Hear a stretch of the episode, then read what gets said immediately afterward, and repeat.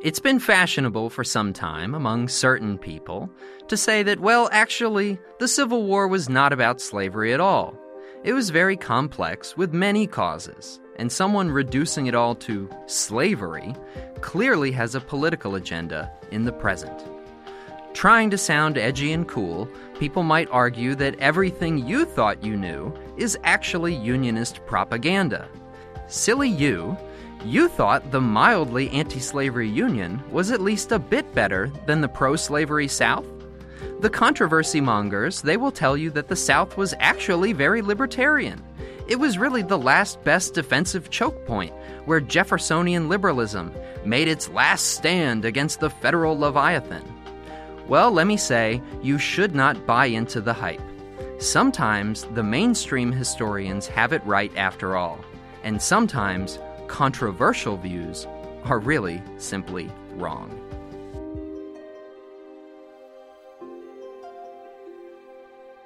Welcome to Liberty Chronicles, a project of libertarianism.org.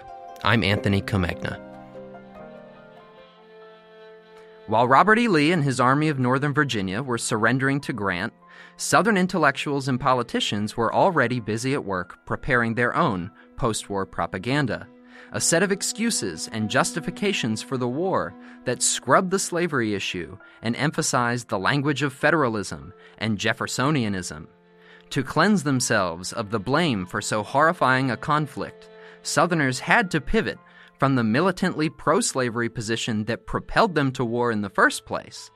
Somehow, they would have to make people forget that the 1850s ever happened, forget that virtually every Southern newspaper ever was militantly pro slavery and really only vacillated between Unionist pro slavery and secessionist pro slavery. They would have to make people forget that abolitionists were lynched, tortured, expelled from the antebellum South.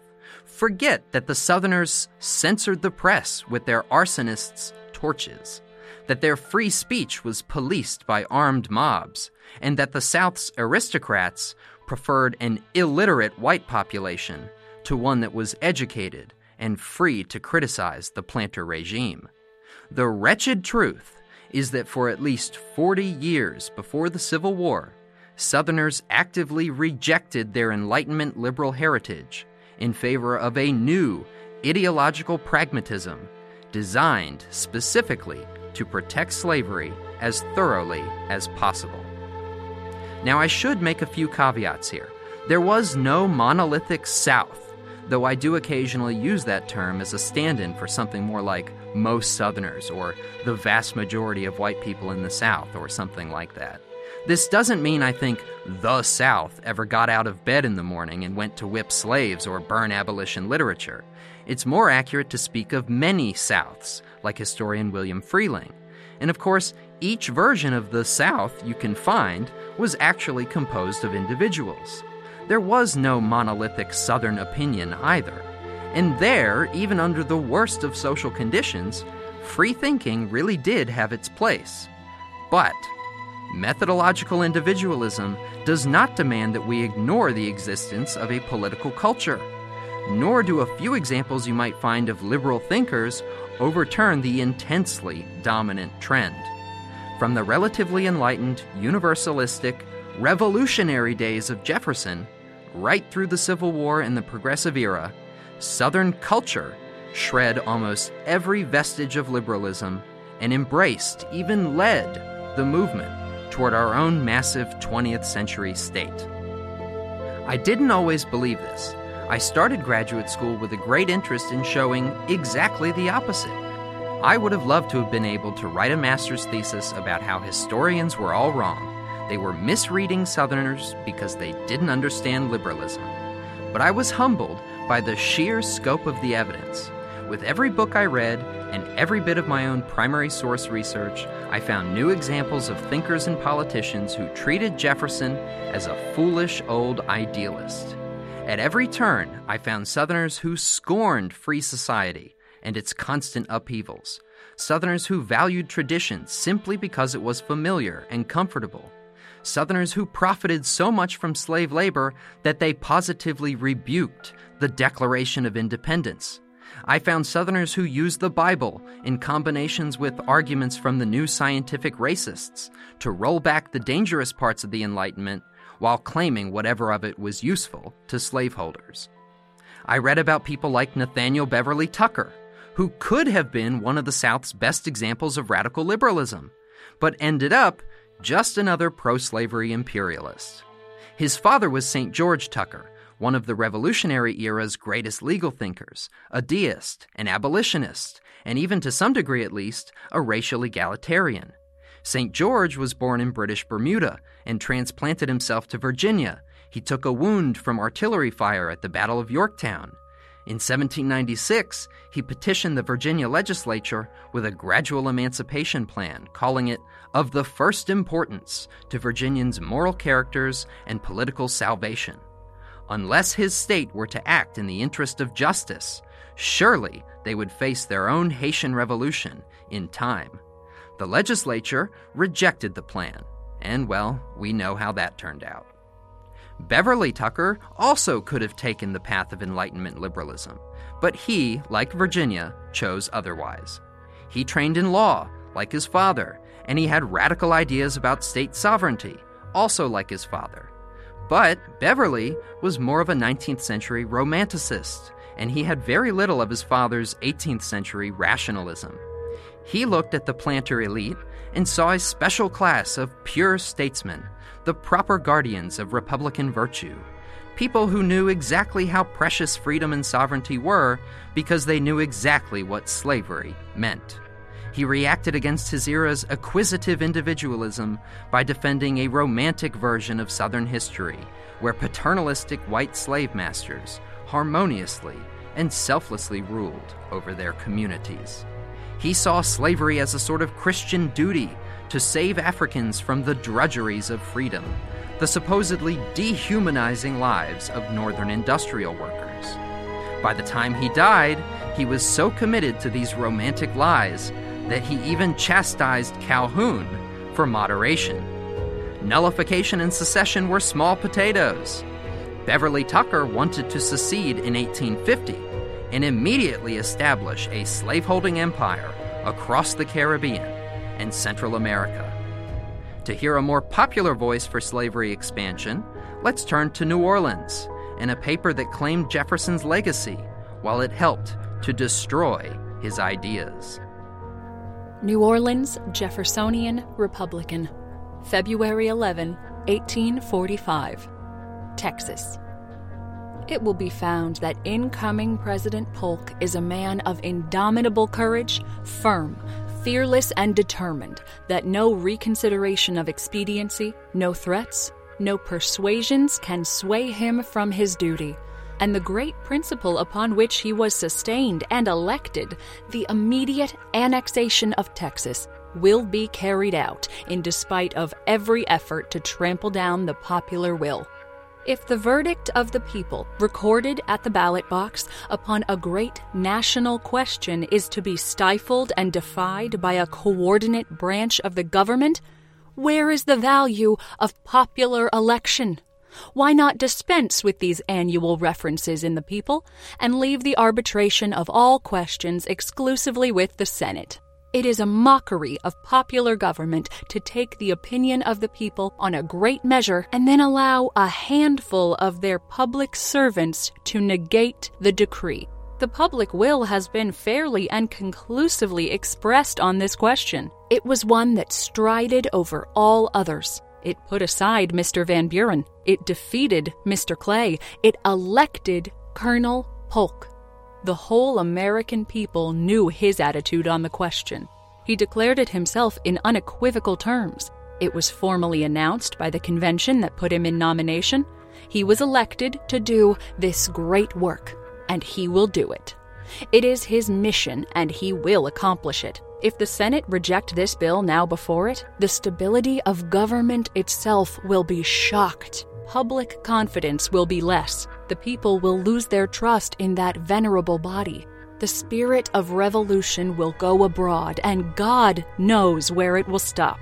The cry of change, change, is full of electricity, and when once a mighty people feel that they are scorned and derided, that their judgment is set aside by men chosen to carry out their will, they are apt to look around for appropriate and effective remedies the American people are attached to the present form of government. They have been accustomed to regard it as the best that ever was devised to serve the great design of social organizations, but they will not permit it lose its popular texture. We have an executive, senators, and representatives merely for the sake of convenience.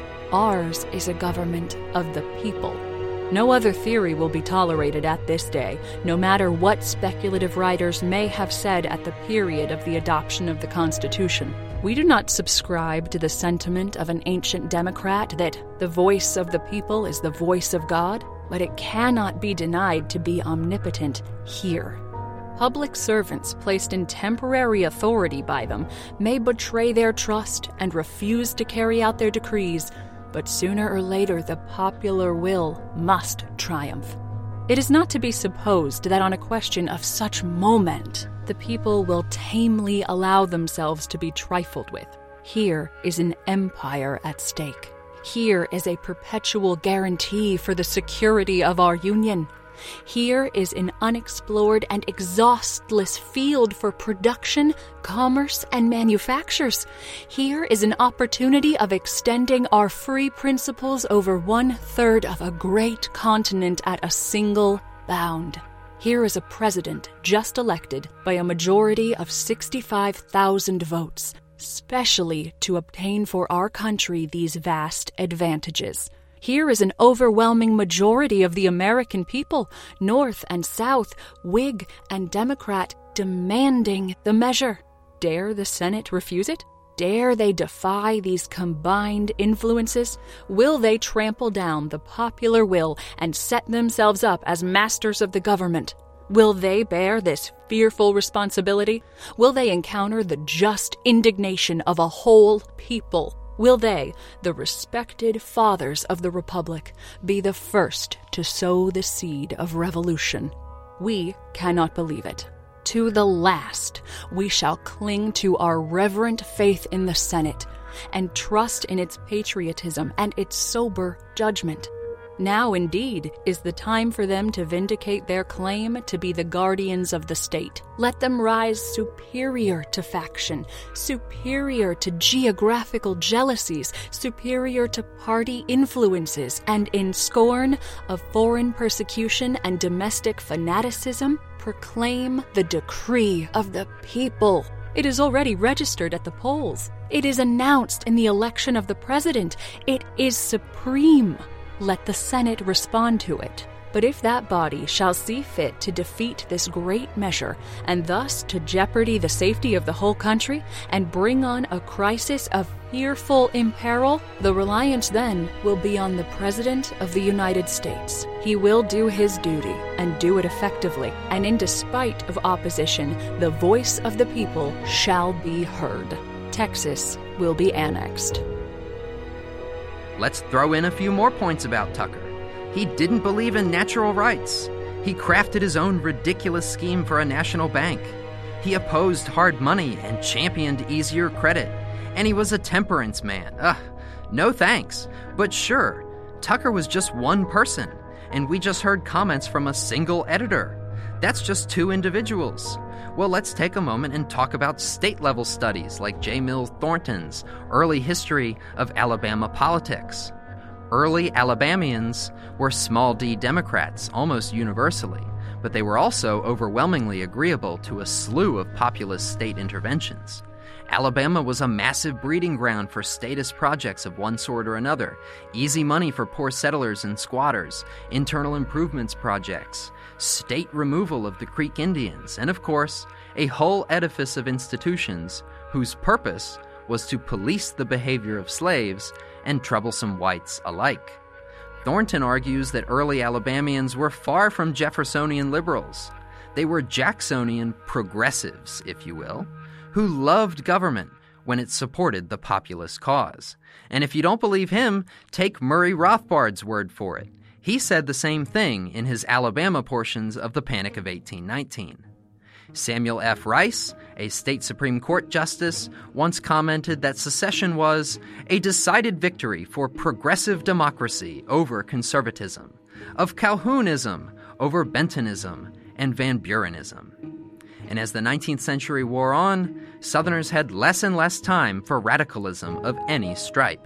There was no room for anything like serious offshoots of the Locofoco movement, or Dorrism, or anti renting, or feminism, or virtually anything else with a northern flavor. Not even Van Buren's rather tepid free soilism. The Louisiana Courier, September 28, 1848. Free soil. According to the statements in this morning's Crescent, the Free Soil movement is making some advances in the North. The Crescent mentions several places where this spirit has lately shown itself. Joshua Baldwin is in Chester County, Pennsylvania, and has declared himself in favor of free soil, although a Taylor man. The Free Soil movement is nothing more nor less than a movement to favor the spread of abolition principles. No one can promote the one without advancing the other. The whole abolition forces of the eastern states is merged in the Van Buren Party, and Van Buren is an abolitionist, a barn burner, an agrarian, a communist, a socialist, anything to any man who will help him to embarrass the Democratic Party. The Whig papers of New Orleans are delighted with dreams of the progress of the Van Buren Abolition Party in the northern states. The result in the presidential election will show what foundation there is for this agreeable anticipation. This hope of advantage to the Whig Party from the movements of Van Buren reminds us of a flaming enunciation in one of our Northern Exchange papers that free soil meetings have been had even in Louisiana in reference to the Van Buren meeting, which was attempted to be got up some weeks ago in Lafayette, and mentioned at the time in the Crescent, free soil meetings in Louisiana, exclaimed, with an affectation of surprise, this northern abolitionist, at whose instigation, in all probability, the attempt was made to get up the meeting in question. There was some talk of holding a Van Buren meeting, but it was all talk. The project is not well adapted to our climate. Slaveholders knew slavery far better than most other Americans. They understood, up close and personal, how abject and miserable a slave's life could be. Their ultimate fear, then, became the exact same thing they were so desperate to protect. Any inversion of racial power in the South, or sectional power in the Union, might make slaves out of Southern whites, planters, yeomen, and all. Therefore, Thornton writes, they tended to be even more fanatically devoted to the Jacksonian cult than were most Americans. They did not exclude human sacrifice in order to obtain it. Political mob violence was so common that it was really a normalized part of everyday democracy. In his book American Mobbing, David Grimsted studied 1,218 riots in the antebellum period and found that slavery was at the very heart of all of this pre war political violence. And violence was at the heart of Jacksonian politics. Both Southern mobs and institutions were so committed to slavery that they demanded that even whites surrender fundamental freedoms the freedom of petition, speech, the press, assembly, religious expression, and eventually, even democracy itself. There were 147 riots in 1835 alone, that year when Charlestonians burned abolitionist mails and William Leggett became truly radical. Grimsted counts 46 of those riots as explicitly pro slavery, and another 15 were racially motivated. In fact, 1835 was a sort of dividing line in intellectual history. It was the year when huge numbers of Southerners started embracing Calhoun's positive good school, largely in defense against attacks from Northern abolitionists. One quarter of Southern mobs included some kind of public sadism, part personal indulgence by the mobbers, part terroristic warning to abolitionists everywhere. In the North, mobbing was divided between white supremacists showing solidarity with the South and anti slavery mobs responding to authorities like federal slave catchers. Most Northerners killed in mob violence were killed by the authorities. In the South, the dead were the mob's victims, killed with either the authorities' silent consent or even their direct sanction. In the New Orleans Jeffersonian Republican, the editor related a story about Northerners aiding the governor of Mississippi's escaped slave, and noticed the language used and the violent implications. A cordial invitation means a hanging. New Orleans Jeffersonian Republican, August 21, 1846. The Last Abolition Outrage. A correspondent of the New York Commercial Advertiser at Newport, Rhode Island, gives the following information in that paper. We propose that when the actors in this matter are made known, that they receive a pressing invitation to visit the state of Mississippi, and that they be very cordially received. Mrs. Quitman, the wife of the governor of Mississippi and now a brigadier general in the Army of the United States in service in Mexico, accompanied by her son, and yet 15 years of age, and four daughters still younger, and attended by a servant in whom General Quitman had unbounded confidence, whom he entrusted with uncounted moneys, and who was strongly attached to his master's family proceeded from New York by the way of the Long Island Railroad for this place and went Saturday and Sunday night to the Tremont House in Boston. On leaving for this place on Monday evening, the third of this month, she discovered that this servant, as she thinks by direct force and coercion, but possibly by artifice and persuasion, accompanied by gross misrepresentations, was detached and disbanded from her service. Southern violence was off the charts, and to some degree, their militancy isolated them from mainstream Northerners over time. They felt this isolation, emotionally, more and more as events progressed, and neither side was wrong to think the other hated them. The feelings were mutual. No, most people probably didn't much care about any of this, just like most people today. They try to live their lives. But for the politically engaged, this whole Kansas affair and everything like it, this was becoming life or death, slavery or freedom, real good and evil kind of stuff. And outlets like the Louisiana Courier regularly called for 19th century witch hunts, complete with book burnings. The Louisiana Courier, May 19, 1848. Look out, citizens of the South. The abolitionists have a variety of ways and means for circulating their doctrines, even down here in this remote part of the Union. They have book hawkers at work who go from door to door offering literary works for sale, with titles from which no one would suspect that the works themselves are tinctured with Negro principles. We have seen a work in several volumes beautifully painted and bound, which has been expansively spread over the southern states in the mode we have indicated. And yet, a considerable portion of one of the volumes is occupied with the grossest falsehoods and misrepresentations regarding Negro slavery in the South. Not only have the publishers resorted to false accounts of the manner in which our slaves are treated, but they have got up engravings in the book conveying notions of the life led by our slaves of the most repulsive and falsest nature. This work, so far from deserving the patronage of Southern people, ought to be kicked into mud holes or sent to kindle fires under the sugar kettles. In order that everyone may know this work when it comes in his way, we give the title at full length Chambers's Miscellany of Useful and Entertaining Knowledge by Robert Chambers, author of the Cyclopedia of English Literature, republished at Boston by Gould, Kemble, and Lincoln. It comprises several volumes, as we observed above, and is handsomely printed and bound. Beware this one. He has a dark heart. As Northerners turned increasingly outward, projecting liberal culture into the world, Southerners tended to turn inward, obsessing on what historian Steve Channing called a crisis of fear. Fear of the potential Nat Turners and other slave rebels all around them, just waiting to rebel and hack white families to pieces in a replay of the Haitian Revolution.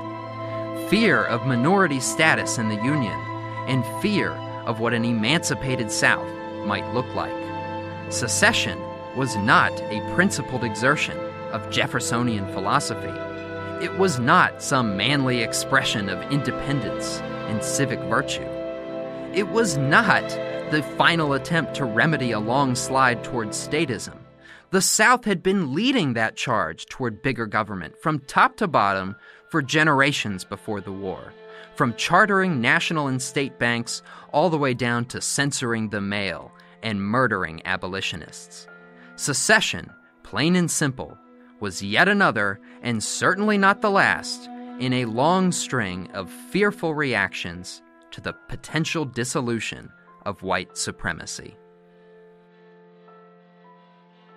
Liberty Chronicles is a project of libertarianism.org. It is produced by Tess Terrible.